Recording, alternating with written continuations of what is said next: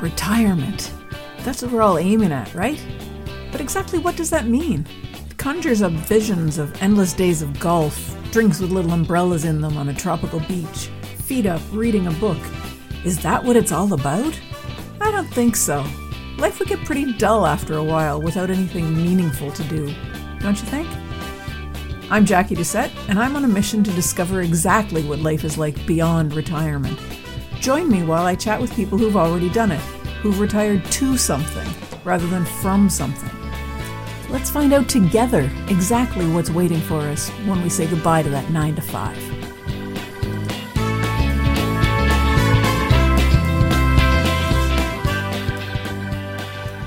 Hi, everyone. Welcome to another episode of Beyond Retirement. Today I'm joined by Myles Wakeham, who refers to himself as a contrarian. He's never really followed the stereotypical uh, plan for, of going to school, finding a job, working till retirement. He's traveled all over the world, and at the young age of 57, he and his wife are embarking on yet another chapter of their life in a new country again.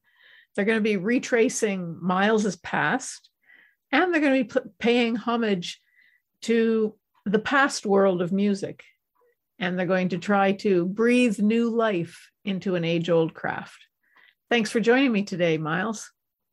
Wow. Hi how are you? Uh, that's a wonderful introduction. So one of the things that i said is you don't follow the the social norm of get a good education get a good job do it till you retire. Um, my main goal in this show is to show people or show the listeners that there are so many other things that they can be doing because life isn't ending at retirement. And I think that you can probably tell us a whole lot about other things that uh, that you can be doing in life instead of retiring. So, um, how about starting us off with how come you've been traveling the world all your life? Well, I'm originally from Australia, so that's where the accent comes from. Uh, I guess I, when you live on that side of the world, so far away from everything, it's really hard not to travel. I grew up in a city with about a million people in it, so you'd think that would be big enough. But being so far away from the rest of the world, you always felt like you were missing out. That the opportunities of the world were sort of passing by you and I was never somebody who really wanted to let opportunities pass by me. So at the age of about 24, I migrated to the United States and ended up living here for about six years before I had to go back to Australia to look after my, my mother. And that whole process kind of seeded, I think, the, the chapter that my wife and I are about to embark upon but that's kind of where it all started. And did you have any um, goals or any anything that you were actually aiming at doing when you left, or you just wanted to see the world? Well, I was cursed at a very young age of having a mother that stuck a violin under my chin and then told me when I was five years old that, kid, you're going to be in the symphony orchestra one day. Well, my parents were concert pianists. And so that was kind of a pathway that our family had. Um, I didn't realize that there was a lot of, um, I guess, luck or talent or gift of music that was kind of embedded within my upbringing and what I'd seen from a very young age. So, what ended up happening was that uh, she was right. By the age of like 11 or 12, I was in a symphony orchestra in my state. And I was a kid playing violin. And then that led into going to high school and sort of trading that whole skill set as a way to get through school without having to do anything. I mean, I literally, I, I just skated through that on music. I, I didn't need to study anything. And I guess that kind of gave me a weird perspective because by about the age of 15, I didn't really think school was offering me anything. It was almost like I'd already done my school when I was very, very young. And now it was time to go and actually do something real in the world. And that's kind of what got me out there. And because of music, I, the weird thing is, uh, when I came to the United States when I was 25, there was no, there was this like, uh, the US has this crazy immigration process. And it's a process which puts you in really weird positions. Like in my particular case, I had met a girl and we got married. And as a result of that, that meant that I couldn't leave the country because the second I did that, all of the immigration process that had begun as a result of getting married uh, would be nullified. And so if I was to step outside of the US, I couldn't get back in for years. So at that point, I was stuck. So I stayed, I was in Los Angeles, I was in uh, Studio City, which is like next to Hollywood. And uh, she'd go off to work and I'd sit around because I couldn't get, I didn't have a work permit. I couldn't work. And so that meant that I had to wait and wait for the government to do their thing. And that went on for about six months. And so I ended up wandering down Ventura Boulevard, visiting all the music stores, right? Because I'm a music guy. and next thing you know, I'm like reading those billboard signs they've got in the guitar centers, like band, you know, guitarist wanted or this wanted or whatever. And I ended up stumbling into that. This was in the late 80s. And um, I came from a classical background, so I was kind of really atypical with the typical Hollywood hair band, Sunset Boulevard crowd, which was the people that wanted all the musicians. Um, so I ended up doing some kind of really weird stuff, and then as a result of that, and then eventually I did start working, but I found myself in bands that were playing up and down the Sunset Strip. Um, we became resident bands in clubs that became quite note, uh, noteworthy later on. Uh, we were the the house band at a, a, club in Sunset called the Central, which became the Viper Room because Johnny Depp bought it and turned it into his own speakeasy. And of course, with that, we got kicked out because he wanted all his celebrity pals in there. So, um, but that's okay. Um, it was a great experience. But in the process, I got to know all the record label people and all the lawyers and all the publicists and all these people. And then I learned because I'm a technical guy, I had a chance to work in recording studios.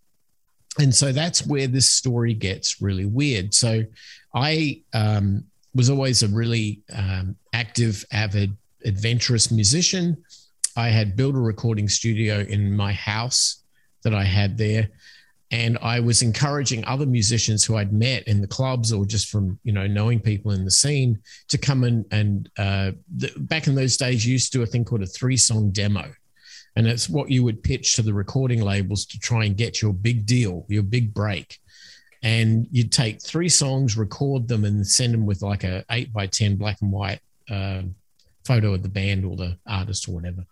And studios, these guys had no money, right? Musicians were working as waiters in Denny's. I mean, they were not making money. So uh, they needed a cheap place to do three song demos. So I opened up my home studio and said, I'll, I'll do it. And next thing you know, all these people are coming in and I'm recording all of these artists. And I found out I was actually pretty good at it. And then eventually, what happened was that the record labels who would get these three songs would see them all coming from the studio they discovered. And so they were calling me and going, Well, could we possibly take some of our second tier level artists, guys that we're about to sign a big record deal with, but we don't think they're quite there yet? Can we send them to you and can you clean them up? And can you send us back, you know, recordings? I said, sure, if you, if you pay right? They rarely did, but anyway. And then what happened was I got to know the guys over at Capitol Records really well. And the next thing you know, they're sending me uh, these artists, and then then uh, a, a, couple of them became noteworthy, but most of them you'd never hear about ever again because they they never got a deal. But then they would say, "We've got artists who are already signed to other labels that we'd like you to engineer their records because we're hoping to kind of coerce them to come over to us. Um, so I did that, and that put me in out of my little home studio and into these big Hollywood, you know, big studios with the yeah. and and here's a and I didn't have any formal audio engineering training. I'd learned everything on my own. Uh, I bought the gear, learnt the craft, and I. But I've always been like that. I'm a very self-taught person. So I walked into this one studio. I remember it was in um, it was in West Hollywood. It was called Grandmaster Recorders, and they had me recording a, a band there, uh, which was called Sensefield. Um, they were quite popular at the time in LA.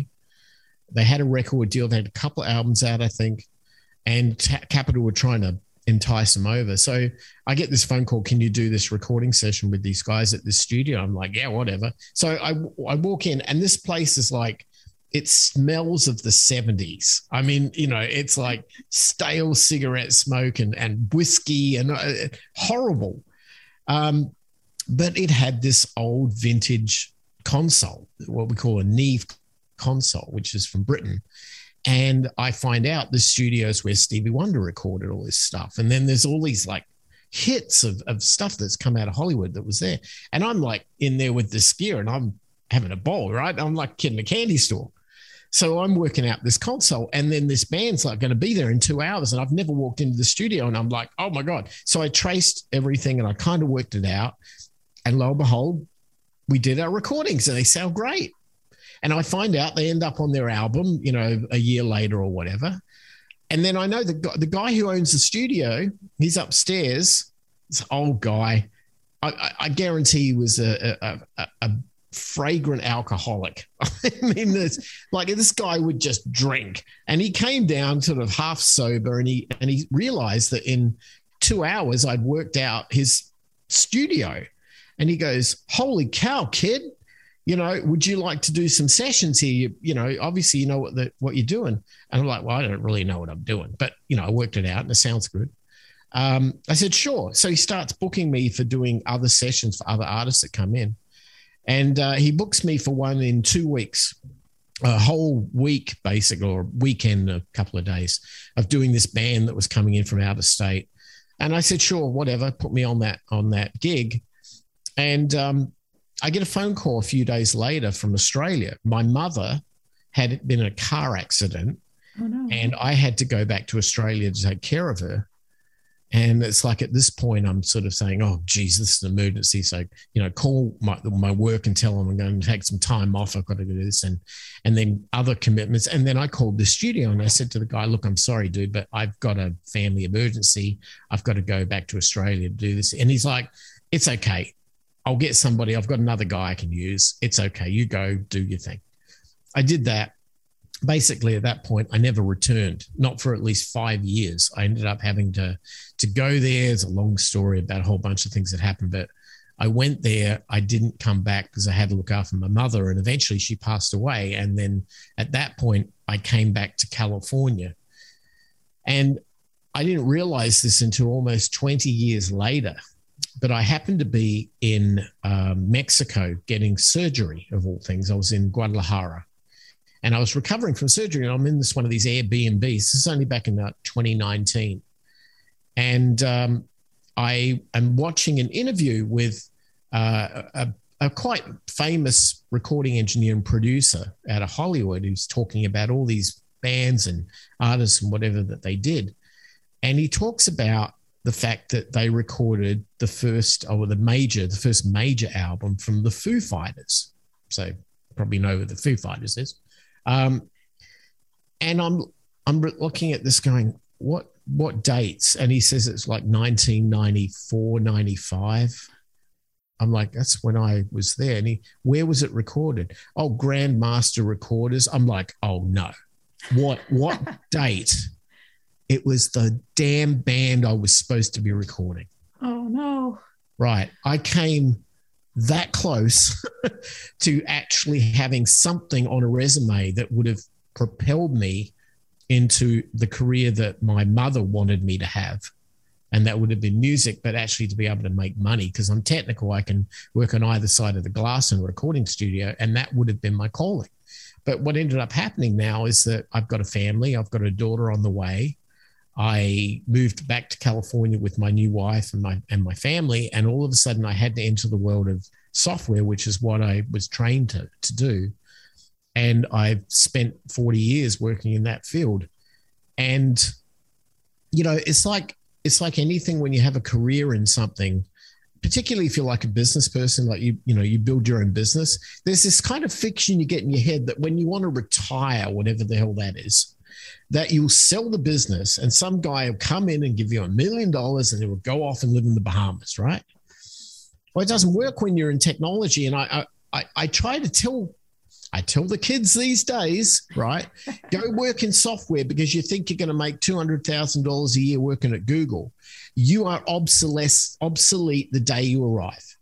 And unless for the rest of your working career, you want to be continuously relearning your craft, the programming languages you're working in, the technology, you will be made obsolescence by accelerated entropy. And there's not a thing you can do about it. And when you get to that ripe old age when you don't want to do this anymore, no, you're not going to have anything other than the money you saved because your skills are only as relevant as the last 12 months or 24 months that you were using them because old farts don't work well in the computer business, right? we don't have anything to offer. You want to be new, latest, greatest. This is the world of technology and entropy. This is how it works. Well, I, I discovered that because 20 or 40 years of working in that field ended up meaning that I was always working. I never stopped. And it wasn't until I I realized the power of buying assets and letting the assets pay me to own them that I started realizing that there was a counterbalance to this world of never stop working all the time. And and at that point, I didn't have to work anymore. So I, I kind of shifted myself into an investor mindset away from being a, a creative person. And I thought for the last 20 odd years, this is great. You know, I don't have to work, whatever. But there was this one thing in the back of my mind all the time this missing link, this, this um, void I wanted to be a record producer. I wanted my career in Hollywood that I had at the at, you know in the palm of my hand, and I couldn't grab it.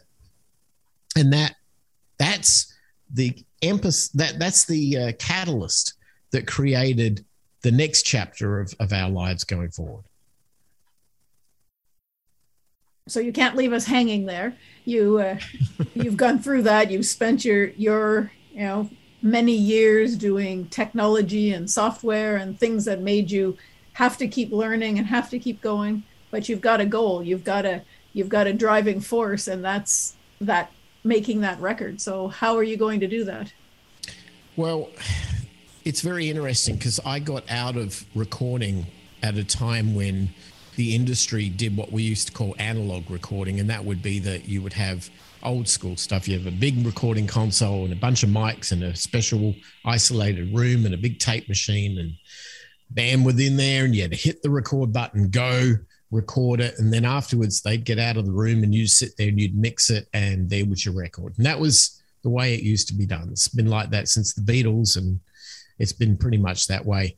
But right at the time when I got out, the industry was switching over to digital recording. That we're moving away from this old school method and doing more things with computers and automation and things like that. And um, so I ended up in this really weird situation. All of my training that I'd learned was on analog, was in the old school ways. And then this digital world came along. And then for 20 odd years, I didn't work in that industry. I, I kind of didn't want to get near it because I knew that the draw would be too strong and it was taking me away from the, you know, trying to feed my family and everything. And I, I, I didn't feel right. So I put it aside. And then one day I realized now, I, you know what? I don't have to work anymore. I've got enough money. Um, I'm fine. And I want to get back. Maybe I want to do this recording thing. Maybe I want to give this a second shot. I'm 57. Okay, maybe time for a career change. It's not retirement because I never really had anything I wanted to leave from, right? I enjoyed my technology work up until I didn't. And then I did something else up until I didn't. And now I want to do this because I just want to do it. I don't, it's not work. It's not retirement. It's not an end to one thing, it's a start of another. And I'm always looking forward to what's in front of me. I don't, I don't, I can't drive a car looking in the rearview mirror. I'm going to crash the damn thing, right? I have to be able to look forward. And that's something that was really interesting because I, I'm sure a lot of your listeners are like this. You get this mindset that every day you go to work and you're in the cubicle and you just hate that job and you hate that commute and you can't stand your boss and you barely can put up with your workmates. But you you're in there because you need to earn a buck because there's this this this golden ticket out there that you can't get like the carrot dangling in front of you. It's called retirement, right? And we race to it. And we, we you know we do everything with the it's okay because soon I'll be retired, or it's okay to work in this crappy government job because I get a pension, right? What a freaking sellout. Why would you sell out your one and only life for that? How about you have your one and only life that you never need to escape from and therefore you don't need to retire. And that's been my, since I was a kid, it's been my mantra. And as far as the studio stuff goes, the weirdest thing is that uh, living in Arizona, where I do, uh, we are bordered with Mexico, and my wife and I would constantly jump the border and go down and, you know, hit, hit the beach and get tacos and whatever. And um, that expanded into exploring central Mexico and learning about the history of the Spanish conquest and the you know previous tribes behind. And I, I love history and and just the the people are so creative and artistic and and just uh, it, it it amazes me that we don't celebrate what they can bring to the table because it's absolutely beautiful. And one day we ended up in central Mexico and we stumbled into a town called San Miguel de Allende and we ended up falling in love with the place. And over years of, of going back and forward all the time, we ended up buying a big acreage of land. Um, and surprisingly, no one wanted it because it had a bull ring on it. Yeah, a bullfighter owned this land. He had a matador school on it. And we bought this compound, this acreage of land with these big 30 foot walls around it and immediately decided to destroy the bullfighting ring and turn it into the house of our dreams. But an acre of land's a lot. I mean, it's more than I need. And so the idea came up: what what, what if I built the recording studio I wanted? If that, if I couldn't get the career because somebody in Hollywood wouldn't give it to a 57 year old who hadn't worked there for 20 years, well, damn it, I'll build it myself. So I thought there's one thing that I learned about this when I left music and and and the world it is today, and that is musicians didn't act the same as they used to. And I kind of people would say to me, "Oh, there's nothing on the radio or whatever." And I'd like, "Yeah, because you're you know some old fart. And you only want to listen to what you liked when you were 25, right?" No, actually, they have a point. The problem, the thing with music, is that musicians speak a a language between each other. When they look into each other's eyes, they can sense what's going on and the language of music. And you, you notice, like, if you see these concerts on stage and the lead singer is like going off and he decides he's just going to go off on his own and and doing the band somehow got to follow, you know, there's an innate subconscious communication going on between all the band members that actually makes that work. And it's most noteworthy in things like jazz music, where there is no script everybody's just playing off each other. They're communicating with each other, right? That has the risk of being lost when uh, a music today is created with somebody with a laptop and a little portable keyboard and there's some headphones on and they think that's music. Well, to some degree, it, it probably can be. But there's an, a whole world of communication and socialization and, and human anthropology which is the music that we all resonate with. And I couldn't find it. When I went back into that world, it's like it, it went, it, it disappeared. So I thought to myself, you know, I'd like to bring it back. I love the idea of music musicians getting together and creating something as a as a team in the room in the in the moment. You know, it just needs somebody to be able to record it properly. And although there are many recording studios that are out there, the problem is they all suffer from the same problem, and that is they're in these um, busy urban cities, uh, very stressful traffic and you know noise and car horns and and uh, musicians don't react well to that. They're they're like great painters or artists or writers, authors. They want a quiet place to be able to do it. So I went back in time and I thought, you know, I'm not the only guy to realize this.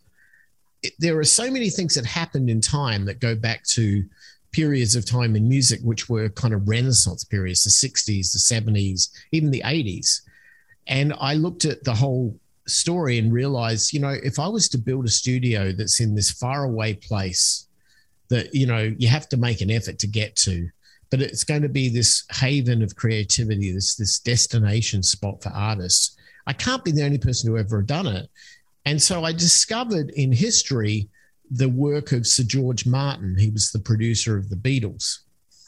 And he had in the 80s built a recording studio in the Caribbean on the island of Montserrat.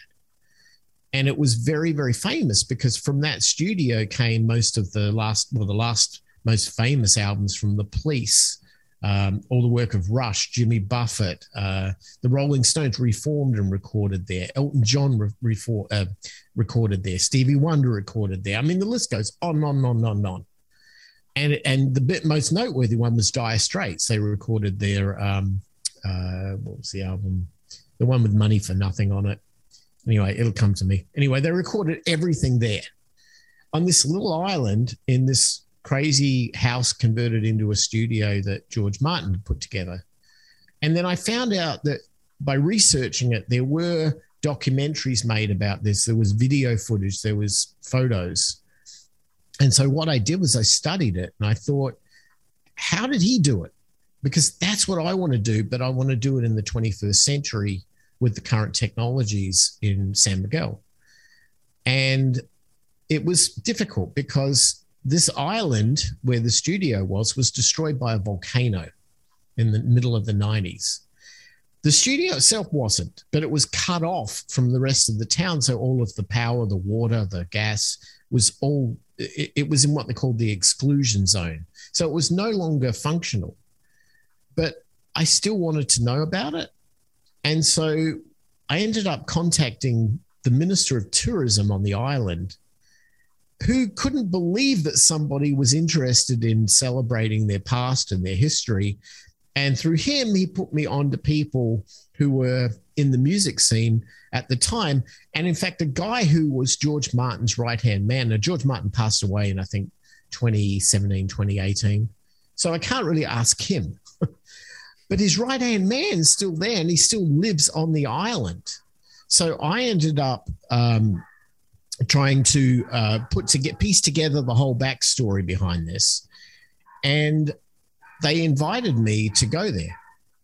So wow. I'm I'm going to visit the studio. I'm going to do all of that stuff, and then I'm going to take an exact replica of their room and build it in San Miguel and then fill it with the latest technology and the latest gear and have the career that I was not able to have back in the mid 90s.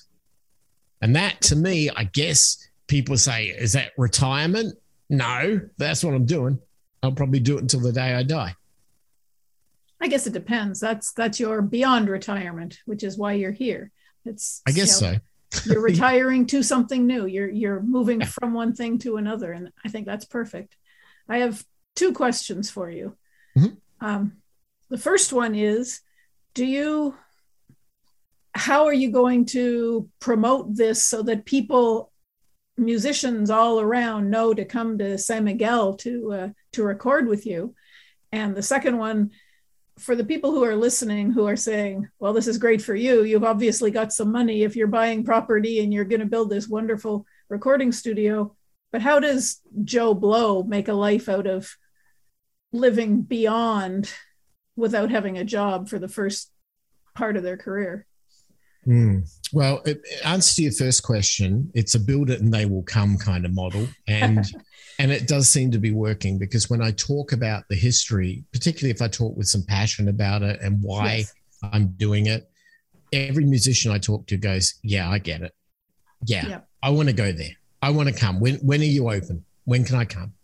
And I've already had major Nashville stars who are wanting to come to San Miguel record. I've got friends of mine still in Hollywood that I can work with. And I'm reaching out to the guys at Air Studios in London to try to say that I'm trying to pay homage to the past of your history.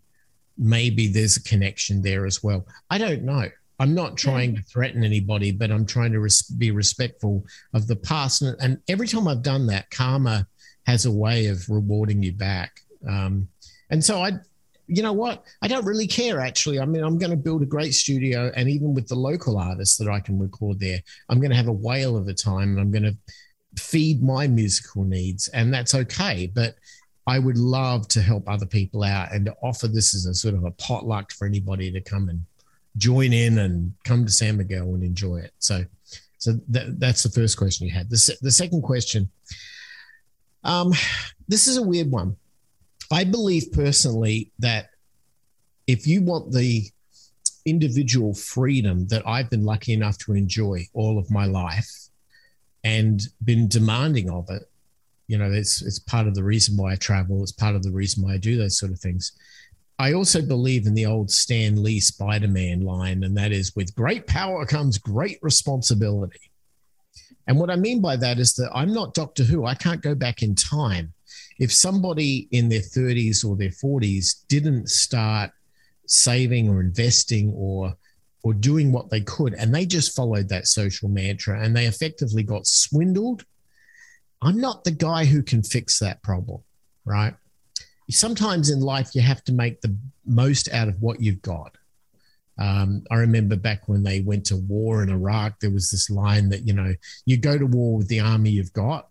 And I think that in this particular case, you, you, you have a life with the person you've you are and you you take with it the resources you've got i i was almost killed in a car accident in 1995 when I went back to Australia and I was disabled. I, I, had only about half the use of my my shoulder was completely destroyed and my other leg was shot and and I had to go through a process of about three or four years to rebuild myself. But that's on me. I didn't expect anybody else to be responsible for that. And it was up to me with how I spent my time. I wasn't going to be I, I wasn't going to learn the secrets of the trade by re- reading my smartphone all day or watching YouTube videos of somebody else's experience doing it or, you know, uh, uh, just yelling at the political party of my, of, you know, of uh, the, you know, you know how it is, right? This is how people yeah. spend their time. I, I can't, life is precious. It's too precious. And if, if you are willing to trade away time like that for those stupid distractions, I can't. This gonna, I don't want to sound wrong, but I don't have pity for somebody who does that. I don't, because there is every reason in the world not to, and they choose that path. And then at some point in life, when they have that, they come to that age where their body starts giving out and they got the bad hip and they, you know, they do all of the, the stuff that they think is how life is when you're 60 or 65. And they realize they look down at their bank balance and they go, I can't retire. Well, you shouldn't be even trying to in the first place. You should have thought about your life as a, a marathon, not a sprint. The, the, there's this perpetual nature that we all have to live until the day our body gives out on us and not to squander that. Um, you know, I, I, I was speaking with somebody recently and I broke life up into four quarters. And it's easy to think about it when you break it up this way. You think about the first quarter, so let's say for an average US male life expectancy about 77 years. So let's say 80, let's say the first zero to 20 years, right? So that's when you learn how to walk, talk, communicate, socialize, learn, and you start getting an identity about who yourself is, you know, what, what you're about. And then that second quarter, that 20 to 40 years, is what I call the building quarter, where you build a career, you build a family, you build a home, you build a life, you build an identity. And then that's third quarter, 40 to 60 is kind of the optimization phase where you take whatever you've got, your skills, and you optimize the wealth that you've been able to get from that. And then that final quarter, that waning quarter where your body starts giving out on you. You just hope that you did everything up to that point that can sustain you through that. If you think about things that way, it all starts connecting the dots. The problem is that you don't get a second chance, right? If we screw up, it's on us and we've got to fix it.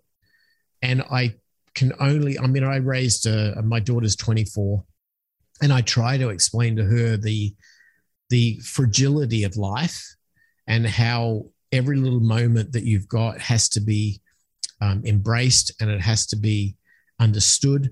And you have to take from it every single little thing you can get from it because you may never get that moment again. And my life has been about, I, I never want to look back on my life in regret. I think that's the most evil thing in the world is to have regret. Yeah. Um, and that's why I'm doing what I do is because I never want to live in regret. But so many people at younger ages do crazy things that they realize that they think it's real punk rock to go and get tattoos or to do this or to try drugs or do whatever. And it's like, you know what? All power to everybody. Do what you want to do. I, I want you to have freedom. I want you to have choice. But with great power comes great responsibility. And unless somebody understands the longevity of a decision they make at a young age, unfortunately, I can't help them. And so, therefore, I don't know if somebody can't have this future like I've had. I, I don't know what to tell them other than I'm sorry. Yeah, I guess that the what you're saying is is you know basically everything has a price, and the choices you make come at a price too. If you're going to do A, you might not get to do B, and you've got to decide at each juncture which choice you're going to make. Right. Um, I do believe there is a sort of a sense of of fate and karma which follows a lot of the things that we do. Yep. And I've always been somebody who tries to have a very ethical, um, positive attitude in life. At the same time, I've been around the block so many times that I know what threat looks like. I, I know what adverse situations are like. I know how to handle myself in those things. So it's not like I go in naively, but at the same time, I feel like if I can positively influence people, it tends to come back on you. I don't yeah. think I don't think people study that much. I mean, if you're a Buddhist monk, you probably see see this all the time because it's part of your teaching. But for most of us, we are so in the moment of well, I've got to pay the rent, I've got to make the car payment, I've got a credit card company's coming after me, and you know, and we're all dealing with defense, defense, defense, and none of us sit back or like the coach and strategically plan out what we can do to avoid those situations in our lives often until we're much older and sometimes it's too late. Yep. so uh, you know that's that's welcome to life. That's how it works. That's it exactly. I think we could i think we're probably on the same page and we could probably talk about it for hours. Um, unfortunately we don't have a lot of time left I did look at your website, um, Be Unconstrained. I really like that. And a lot of the philosophy that you've got throughout it um, rings very true with me. I don't know where you were 30 years ago in my life, but I wish I wish I'd run across it at that point because my life would probably be a lot different as well. Um, is there anything you'd like to share with people just in closing before we go? Yeah, I will say something that is a good takeaway, um, particularly for anybody younger who, or somebody who has a little bit of runway left in their working career, or maybe I shouldn't say their working career, but their their earning career. Uh, when I, coming from Australia, we we everyone lives on the coast, right? Because it's a desert, and that's where the temperate climate is. And um, one of the things you do when you're growing up there is you tend to swim and go to the beach and it's a very outdoor kind of mindset. And for me i took up uh, surfing when i was a kid. And i did that because all my friends did it. They had a vw microbus and we all went to the beach and we went surfing and we thought we were all you know really hot surfers. No we weren't. We were useless. But i learned more out there in the ocean battling nature and the waves about life than I ever learned in school. And even to this day, more than I probably ever learned participating in life. And, and that is that there are things in the world that come in sets, waves particularly. And there's this concept, I guess it's a universal concept of, of balance between north and south, yin and yang, up and down. We see it in, in all forms electricity, sine waves, alternating current. We see it in sound. Resonance is about waveforms. And we see it in the, the patterns of the sun and the moon, and sun comes up, sun goes down. There's always balance. And I learned that in surfing because you learn very quickly that you as an individual cannot battle universal nature and the, the way that the universe works. You'll never beat the wave. You can get angry because you didn't catch that wave. And so what are you going to do? Punch it? Really? I think it's going to kick you in the in the back of the head when you least expect it. And that's that's nature. We have to learn to be synergistic with it. Because once you start understanding that concept, you understand that if you're ahead of the wave and you start paddling, it'll see you and it will pick you up like a friendly part of its own journey and it will give you its energy and and with that it becomes this sort of transformative experience that is if you talk to surfers they'll you know they they it's like a spiritual thing for them um i learned that young and when i learned that i sort of looked for patterns and what i could see was that waves go up and down everything balances and if I could time where I was, like the surfer times the wave to catch, I could do really, really well. And then I would be able to enjoy the natural energy of the universe. I've used that technique in investing, and it has made me millions and millions of dollars. You never buy something when it's already upon you, like the surfer can't catch the wave that's already breaking on them. And you never buy something when it's past you, and you look on the horizon for the next one that's coming and well before it comes to you that's when you engage. That's when you start paddling and then if you've picked the right thing it'll pick you up and give you the ride of your life. I've done that with real estate. I've done that with bitcoin. I've done that with stocks. I've done that with pretty much everything. And that's why i can afford to do the sorts of things that i do today. Now it's not a perfect science and you have to be willing to be sensitive to these things. But with those skills, which I was lucky enough to learn when I was in my teenage years, with those skills, you can do fine in pretty much any situation. There's one thing that I, I will leave your audience with, and that's a simple statement. Um, and it applies to people looking at their retirement before they get to that point. And it's simply this the rich don't have jobs. If you think about that, it'll answer all the problems you ever have in life. If you have a job, you're not going to be rich pretty much. And that's how it works. If you are investing and you can understand the concept of waves and patterns and you can predict things ahead of time, it's very, very easy to buy something when it's cheap and very easy to sell it when it's expensive. And you make a lot of money on the arbitrage. And that's what worked for me. That's great. Thank you very much, Myles. I've really enjoyed talking to you, and I think you've uh, shared a lot of really interesting things with the listeners today. Right. Well, I'm glad. And, and you know, uh, hopefully they'll come over. We're over at beunconstrained.com uh, and we'd love to see anybody over there. There's a lot of information that we share. It's an open source world, and that's how it works for us. And that's it for this episode of Beyond Retirement. Thank you so much for hanging out with me. I hope you enjoyed it. Are you ready to start rocking your retirement? Head on over to www.beyondretirement.ca forward slash rocking it and sign up to plan out your own roadmap for retirement. Don't wait till it's too late.